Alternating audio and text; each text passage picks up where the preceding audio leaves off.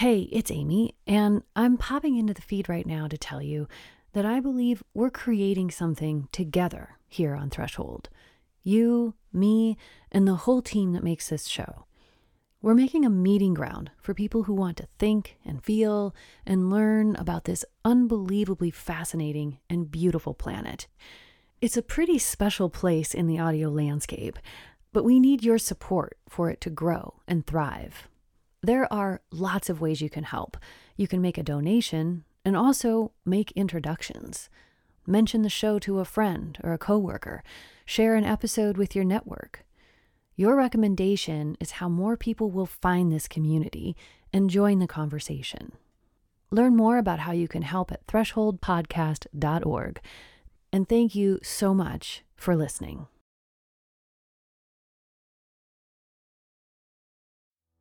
This series was supported by the Pulitzer Center. Mr. President, I don't know if you've recognized this is a very historic day, of course, but it's also the beginning of winter solstice. Now, it doesn't feel like it. This is right Alaska now. Senator Lisa Murkowski, recorded by CNN at the signing of the Tax Cuts and Jobs Act in December 2017.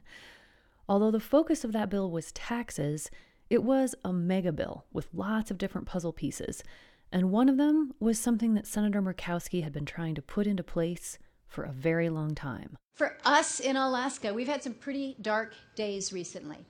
But with passage of this tax bill, with passage finally to allow us to open up the 1002 area, this is a bright day for Alaska. This is a bright day for America. So we thank you for that. We thank you for that. The 1002 area is a particular part of the Arctic National Wildlife Refuge in northeast Alaska. This tax bill included a provision allowing for oil and gas drilling there. This has been a multi generational fight. That fight started in the 1980s, and one of the people who was leading it back then was another Murkowski, Frank, Lisa's father, a longtime U.S. Senator, then Alaska Governor. Frank pushed for oil and gas development in the wildlife refuge throughout his political career, but he was never able to make it happen. But at the end of 2017, with Republicans in control of the Senate, the House, and the White House, Senator Lisa Murkowski saw an opportunity to complete the work that her father had begun.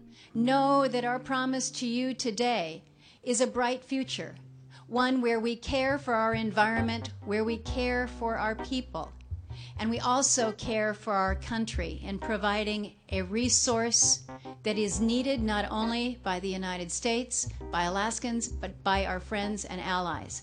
This, Mr. President, is what energy dominance is all about. So let's go. And with that, the largest wildlife refuge in the country was open for business. Drill, baby, drill, and drill now.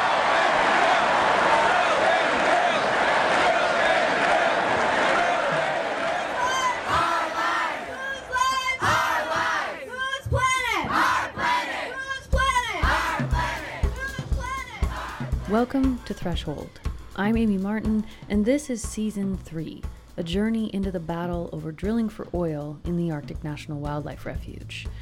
And before we dive in here, I want to acknowledge that chances are good you already know where you stand on this issue. And whether you're opposed to drilling or in favor of it, it's likely that the other position seems insane to you. Most Americans have never been to the Arctic National Wildlife Refuge and probably would have a hard time finding it on a map. But that does not stop people from having very intense feelings about drilling there, both pro and con. And I think this might be because most of us look at this place from a distance, and from far away, the issues here seem pretty black and white. The Arctic National Wildlife Refuge is owned by the federal government. That means the land and the oil and gas beneath the surface belong to all Americans. These are public resources, meant to be used or not used for the public good. So, do you want oil to be drilled in this remote wildlife haven or not? A simple yes or no question.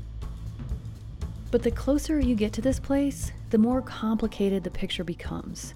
For the indigenous people of this region, the refuge isn't remote at all. It's their homeland, and the whole concept of it being owned by the federal government is offensive to some people.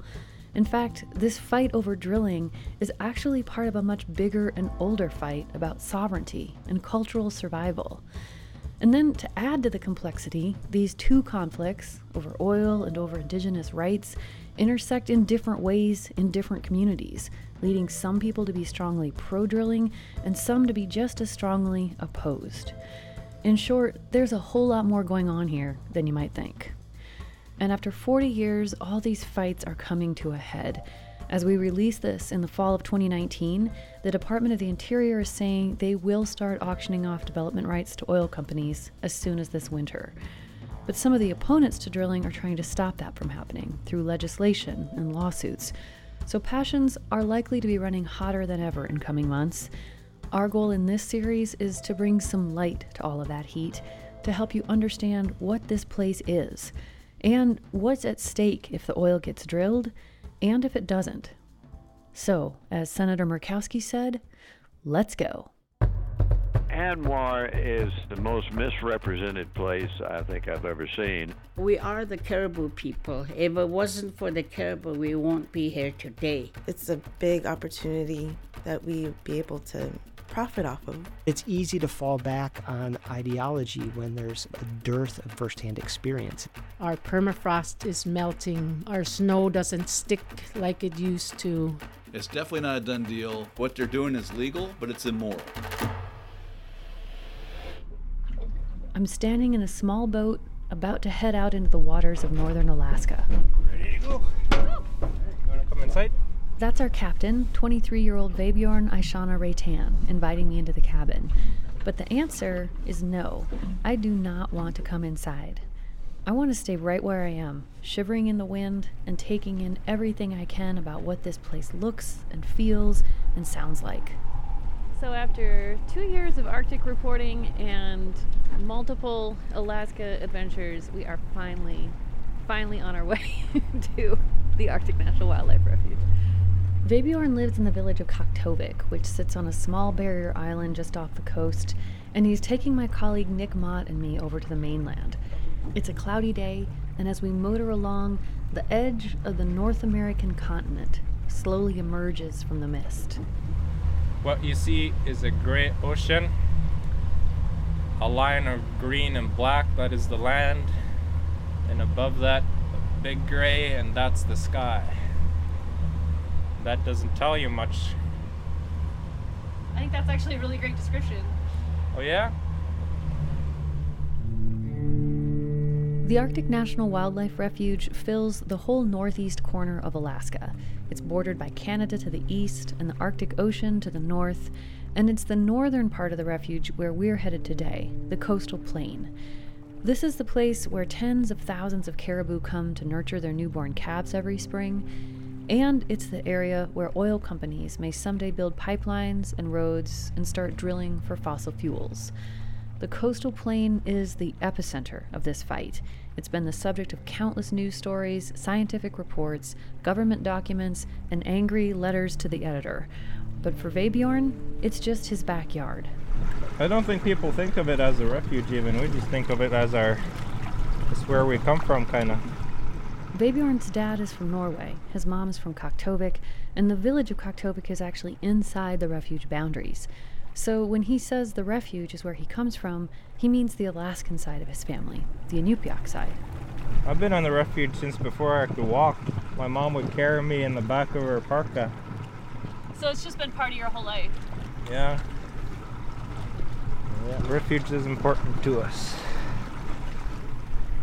As we move toward the coast, the palette is simple, just like Vebjorn said. It's all grays, muted greens, and soft browns. It's kind of like we're floating through a Mark Rothko painting, one of the dark ones. But there are some light spots in this painting too, and they're big and white and fuzzy.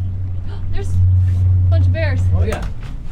About 200 yards away, nestled in the long green grass on a small island, we've spotted a cluster of ivory white polar bears. Oh my god, so cute. Vebjorn cuts the motor as we float by. Mullen two cubs? Yeah. We'll see if they if they let us look at them. So we're um, on our way over to the mainland, and there's a mom and two baby polar bear cubs hanging out right on the uh, the lip of the island. They're- It's sort of cliffy. They're all cuddled up. It's adorable. They're all cuddled up. Nick's taking pictures.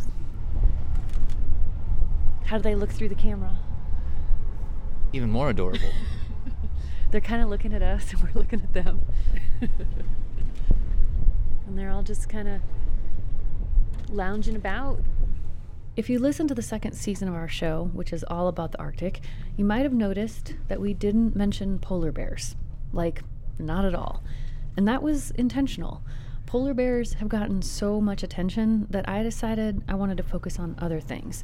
I told our team that unless or until a polar bear happened to amble directly across our path, we weren't going to cover them.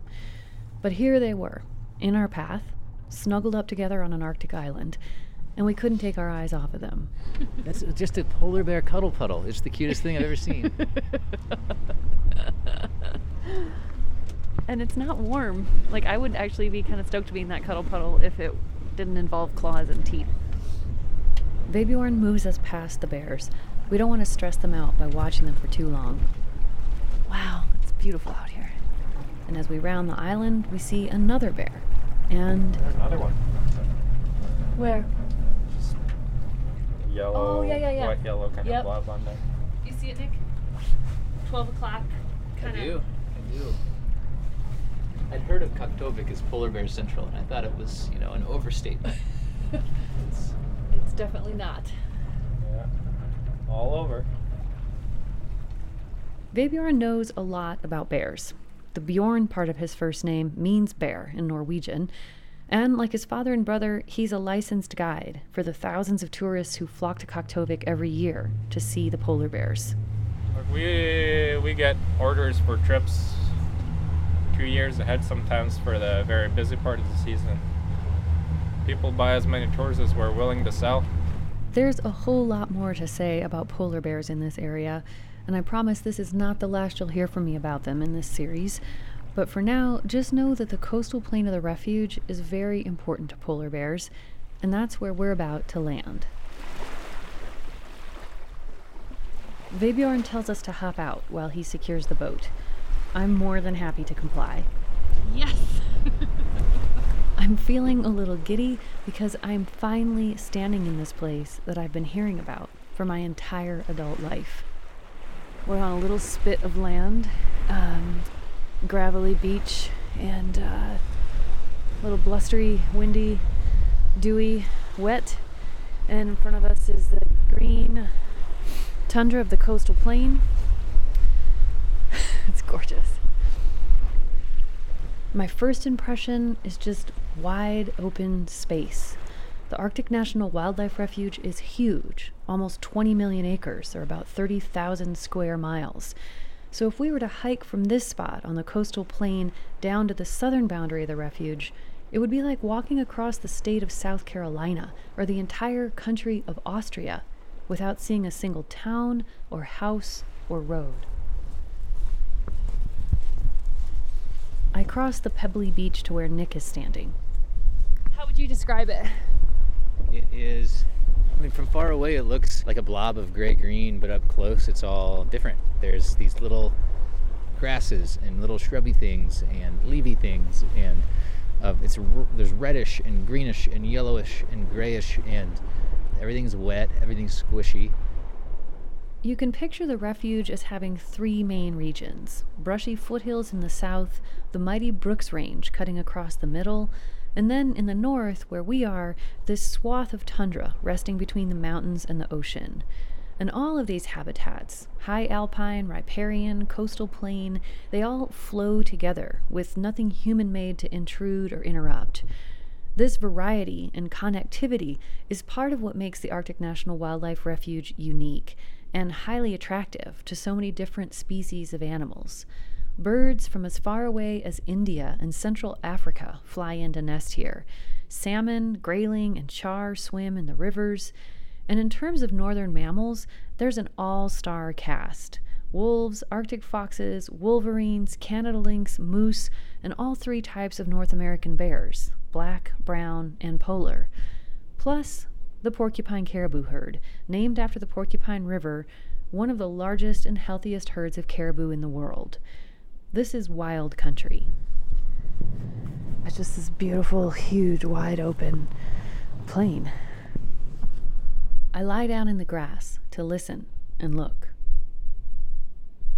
It's like an ocean of grass. And there's this sense of um, solitude.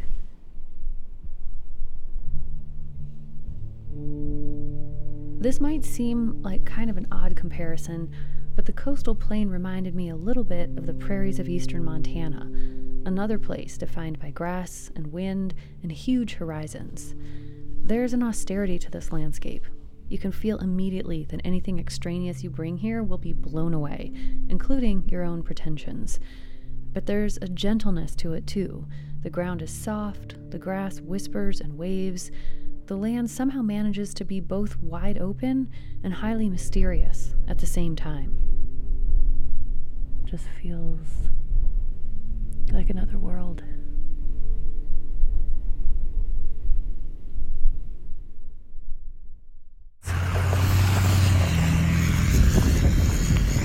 We just flew directly over the entire coastal plain of the Arctic National Wildlife Refuge, and there's like beautiful green tundra with the Brooks Range in the background. And then you land here, and it is, uh, it's not that. A few days after Nick and I visited the coastal plain, we were in Deadhorse, Alaska, the nerve center for the Prudhoe Bay oil field. For decades, this was the largest oil field in the United States, and it's just 100 miles away from the refuge. It's just all industrial. It looks like a big giant industrial park anywhere you look. Big machine shed type looking things. Lots and lots of trucks.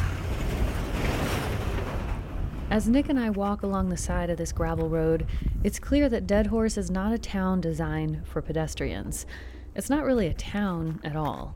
It's a network of roads and equipment and anonymous buildings, some housing machines, some housing workers, blocks of trailers stacked one on top of another. They look like something a kid would play with almost, like they kind of fit, interlock and fit together. In the 1960s, the discovery of an enormous pool of oil at Prudhoe Bay sparked a transformation in the state of Alaska, and especially across its northern tier, known as the North Slope. Today, you can almost think of Prudhoe Bay and the coastal plain of the Arctic National Wildlife Refuge as twins raised by different families. They started out with the same basic DNA flat tundra located on the remote Arctic coast of Alaska, but they've been under the wing of two different communities, and now they've grown into distinct and even opposing entities. It's just a completely changed landscape. It's a, it's like an industrial city dominated by giant machines, roads, and big trucks. Nick and I can see drilling rigs nearly 200 feet high, dotting the horizon line, and we're only looking at a small fraction of the Prudhoe Bay operations. Roads and pipelines spiderweb dozens of miles out from here, across the tundra. The airport is full of people from around the country, most of them men, flying into work or flying home to rest. I talked to one of those guys while he grabbed his last cigarette before getting on the plane home to Anchorage. He told me his name was Jaden. He didn't want to give his last name, and he said in the winter he's part of an exploration crew. You're helping build ice roads so that different companies can go and they can drill, search for oil, and then they can tap into a reservoir and see if it's producing. Um, that's pretty much what it is. Is you're just accommodating the rigs that are going to come over. And how far, like if you're out in the furthest part exploring, like how long would it take you to get back here? Oh, well, it depends on if the ice roads are built. If the ice roads aren't built, probably take you 16 hours to get to Deadhorse. Holy smokes, it's Yeah. way out there. Yeah. Jaden said that's 16 hours in a really slow moving vehicle, but still, that gives some sense of the scope here. Deadhorse is kind of like a base camp, with hunting parties sent out across the tundra to track down and capture more oil. Do you know that there's a possibility they're going to start drilling over in the Arctic National Wildlife Refuge? Uh, yeah, I've heard about that. Yeah, what do you think? Uh, honestly, I think that I think that it could be good for our economy. I think that it would open up a lot of jobs for Alaskans and from people for people from the lower 48. Um, I think that it's with all of the considerations that are given to the environment and to the indigenous people that are up here, I, I think that it could be a really good thing. A lot of people in the country disagree with Jaden. In one recent national poll, around 67% of registered voters said they were opposed to oil development on the coastal plain. But in Alaska, those numbers are almost flipped. In a recent state poll, 65% of Alaskans agreed with Jaden in supporting drilling. And that likely has something to do with the fact that for the last 40 years, oil has paid for almost everything in Alaska social services, public infrastructure projects, the university system, and the annual dividend checks that all Alaskans receive. 80 and sometimes even 90% of the state budget has been supplied by taxes and royalties from oil development. But now Prudhoe Bay is drying up. There are still smaller pockets of oil to be had. That's what Jaden is helping to find, I'm assuming. But most of the easy to reach oil is gone. And the declining production at Prudhoe is wreaking havoc on the state. There's no sales tax or state income tax here, so without oil, everything starts to grind to a halt. To make things worse, at the same time that production at Prudhoe Bay has been slowing down, global oil prices have also been declining so there's less oil coming out of Prudhoe and less money generated per barrel. It's in this context that Senator Murkowski and other Alaska leaders are eager to find new places for the industry to work in the state. Places like the Arctic National Wildlife Refuge. So, the connection between the refuge and the oil field has never truly been broken. Their fates remain intertwined. But what's the backstory here? Why did one piece of Arctic tundra stay wild while the other became a huge oil field?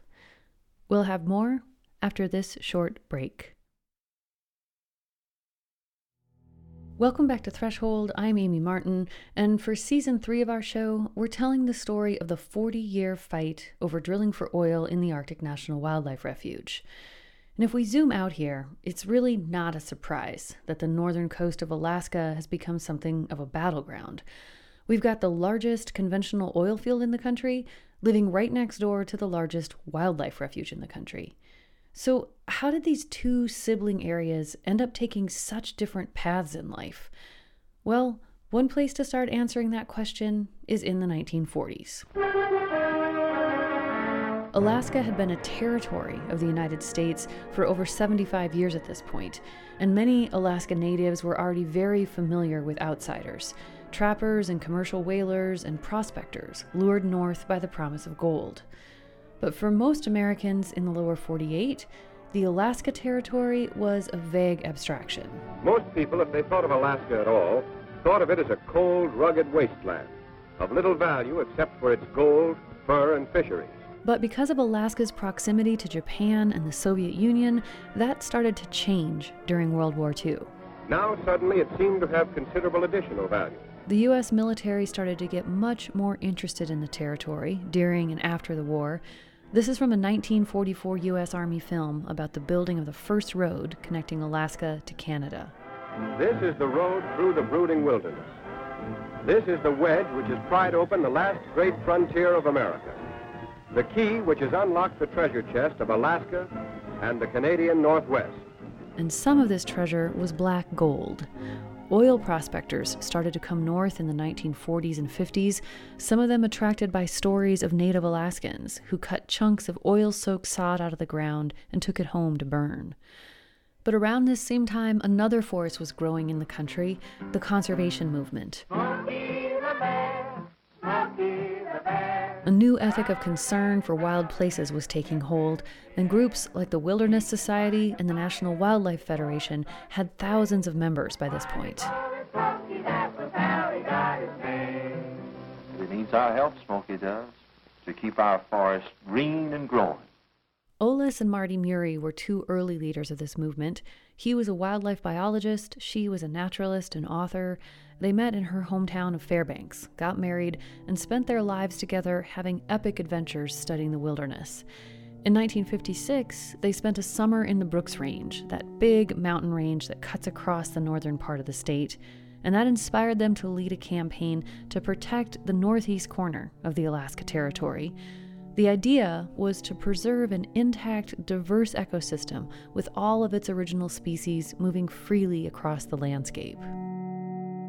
In 1960, the year after Alaska became a state, the Muries succeeded in their effort to protect that big piece of Northeast Alaska.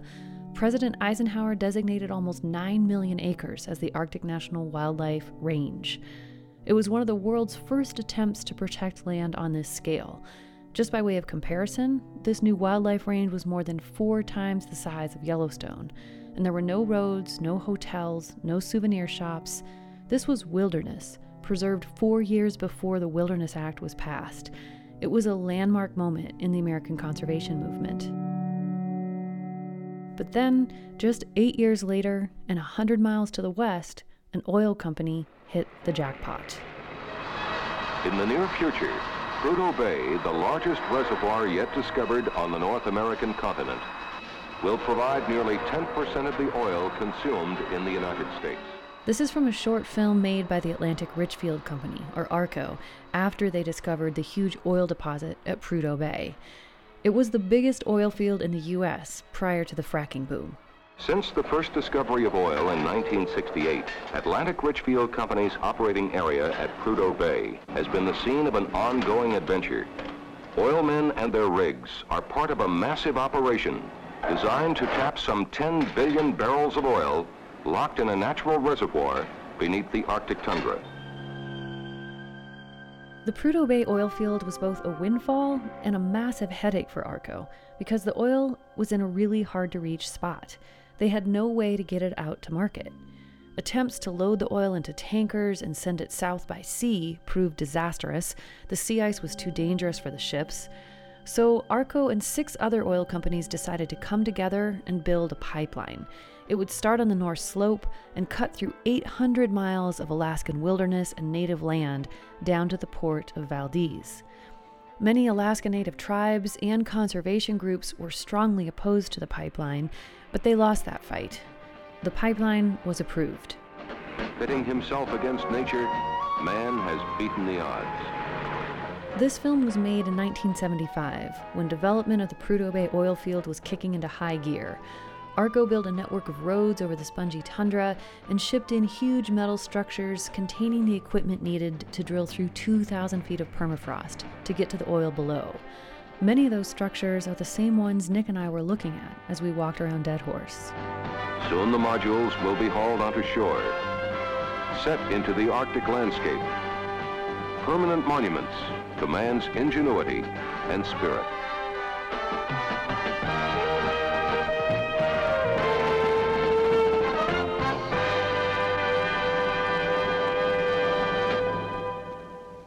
In 1977, oil started to flow through the Trans Alaska Pipeline, and in turn, money started to flow into the state budget. So, in very broad strokes, we can think of the cast of characters at this time in three groups the oil industry, the conservationists, and Native Alaskans. None of these groups is a monolith, but especially among the indigenous people, it's important to know that we're talking about hundreds of different communities with different traditions and different responses to the changes happening around them. With the infrastructure in place to move oil out of the North Slope, companies began to look around the neighborhood, wondering where more crude might be hiding. The conservationists saw the writing on the wall. Any land that didn't get protected in Alaska might soon be changed forever. And meanwhile, indigenous Alaskans were fighting just to get a seat at the table. Native Alaskan land rights hadn't been officially clarified in federal law until 1971. And as these outside groups started to argue over their ancestral lands, many Native communities felt forced to choose a side, to align themselves either with industry or conservationists in order to be heard at all. And all of this change was happening in Alaska while the rest of the country was freaking out about oil. Good evening. For millions of Americans, this may be the worst weekend they've ever faced for finding gasoline to give them the automobile freedom they take as their due. Gasoline shortages are spreading across the country. In the 1970s, conflicts in the Middle East led to multiple oil embargoes, and people found themselves waiting in line for hours to fill up their cars with very expensive gasoline. I've been here since 4:30 this morning. It's ridiculous waiting online here. People are very desperate. They depend an awful lot upon their cars. Many Americans began to feel like their freedom and security were in the hands of unfriendly foreign governments. After 30 days of unsuccessfully trying to get the American hostages out of Tehran, the government of the United States is now trying to get the deposed Shah of Iran out of this country. All of this turmoil in the global oil markets was a big incentive to produce more oil at home. And the flat northern swath of the wildlife range, just a 100 miles away from Prudhoe Bay, seemed to be beckoning with untapped potential. But several conservation minded members of Congress were already busy piecing together a massive federal bill to protect that land. It was called the Alaska National Interest Lands Conservation Act, or ANILCA, and it proposed doubling the size of the wildlife range and protecting millions of additional acres across the state. ANILCA had quite a bit of bipartisan support in Congress, but as it got closer to passage, several sticking points emerged. There was growing resentment among some Alaskans about the idea of the federal government making rules about their state. In Fairbanks, President Carter was burned in effigy to protest ANILCA. And with people all over the country clamoring for an end to gas shortages, some lawmakers wanted to keep as much oil flowing out of Alaska as possible. So some in Congress said they wouldn't vote for this conservation bill unless oil companies were given permission to drill in the wildlife range. But other lawmakers said exactly the opposite that they would withhold their votes unless the wildlife range was protected. So there was a bit of a stalemate. Thank you very much. Until November 1980, when Ronald Reagan was elected president in a landslide. Suddenly, it was clear that if ANILCA didn't get passed before President Carter left the White House, the bill would die. So lawmakers struck a deal. They basically agreed to table the question of drilling on the coastal plain. They said more study was needed to determine what the impact of oil and gas development would be, and they specified that drilling could only occur through an act of Congress. This compromise was written into Section 1002 of ANILCA. That's how the coastal plain came to be known as the 1002. In December 1980, President Carter signed the bill into law, protecting land across the state and doubling the size of the wildlife range to 18 million acres. Later, a million more acres were added, and it was renamed the Arctic National Wildlife Refuge. So, this compromise, written into Section 1002 of ANILCA, allowed the bill to pass. But it also allowed this fight over drilling to live on. It stamped a big question mark over the coastal plain, and between 1980 and today, dozens of lawmakers have tried to resolve that uncertainty.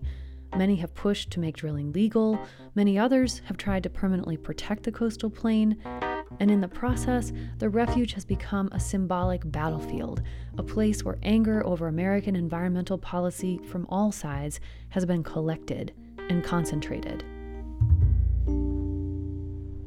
But all of that drama feels very far away from here. Behind us is the ocean and a sand spit, driftwood on the side. In front of us is the tundra. I'm back on the coastal plain of the Arctic National Wildlife Refuge with Vebjorn Aishana Reitan. And although I said earlier that this place and Prudhoe Bay are like twins being raised by different families, it's important to remember that that's just the story of the last 50 years or so.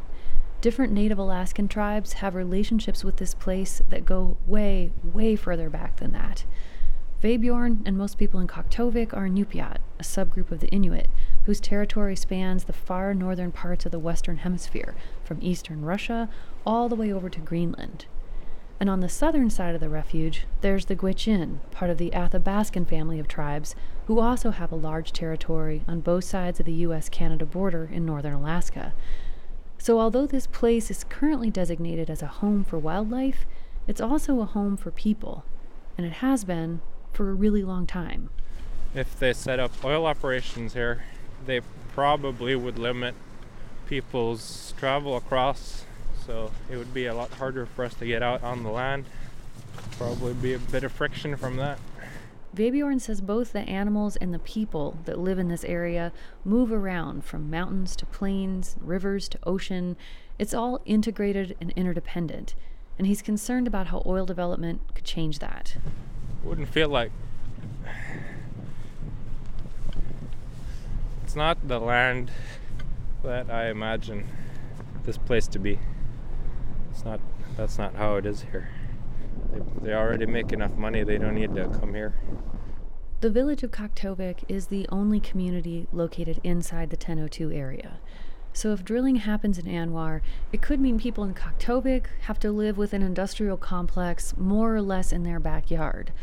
But because the village owns some of the rights to the resources in the 1002, oil development could also mean a flush of new money here. So the people of Kaktovik have a lot to lose or a lot to gain, depending on your perspective.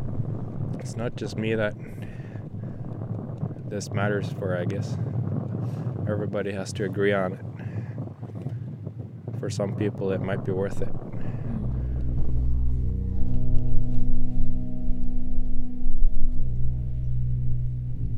I don't have an issue with oil people. They're good people. It's just that I don't want the industry right outside here.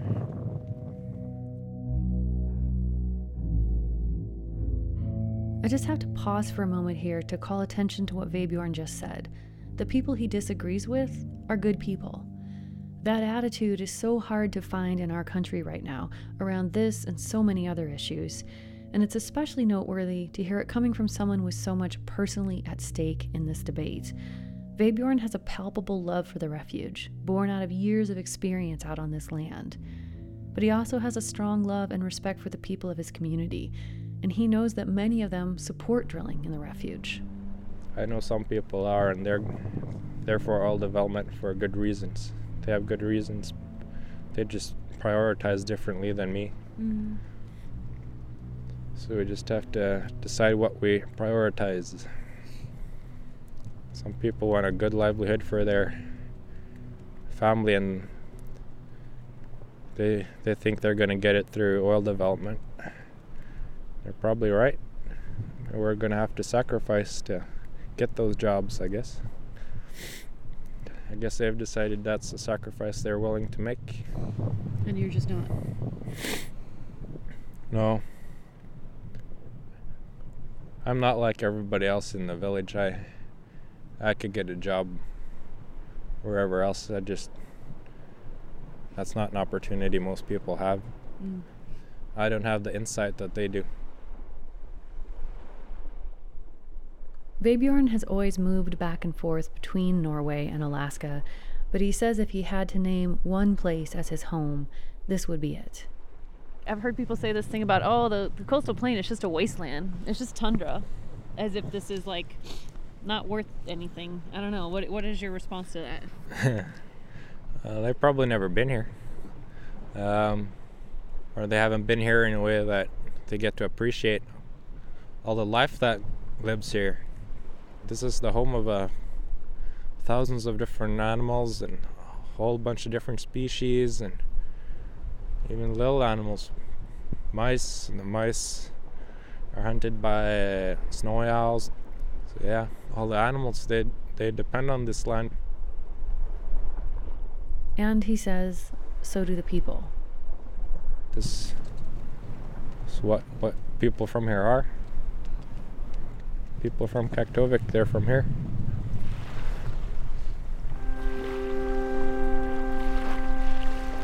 Fifty years ago, Prudhoe Bay probably looked and felt a lot like the coastal plain of the Arctic National Wildlife Refuge. And 50 years from now, the refuge might look and feel something like Prudhoe Bay. Standing here next to Vebjorn, it's hard to imagine this place buzzing with trucks covered with pipelines. Proponents of drilling say new technologies will keep the footprint small and that the refuge will not end up looking like Prudhoe. But at the same time, the Department of the Interior is recommending making one and a half million acres here available to oil companies with permission to build up to 175 miles of roads. The first steps in that process could begin as early as this winter.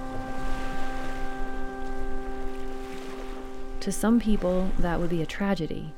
To others, it would be a blessing and a restoration of justice. We are not an exhibit in a museum, nor should the lands that we have survived and thrived for centuries be locked away for the peace of mind from those from faraway places. We're headed to the village of Kaktovik, next time on Threshold.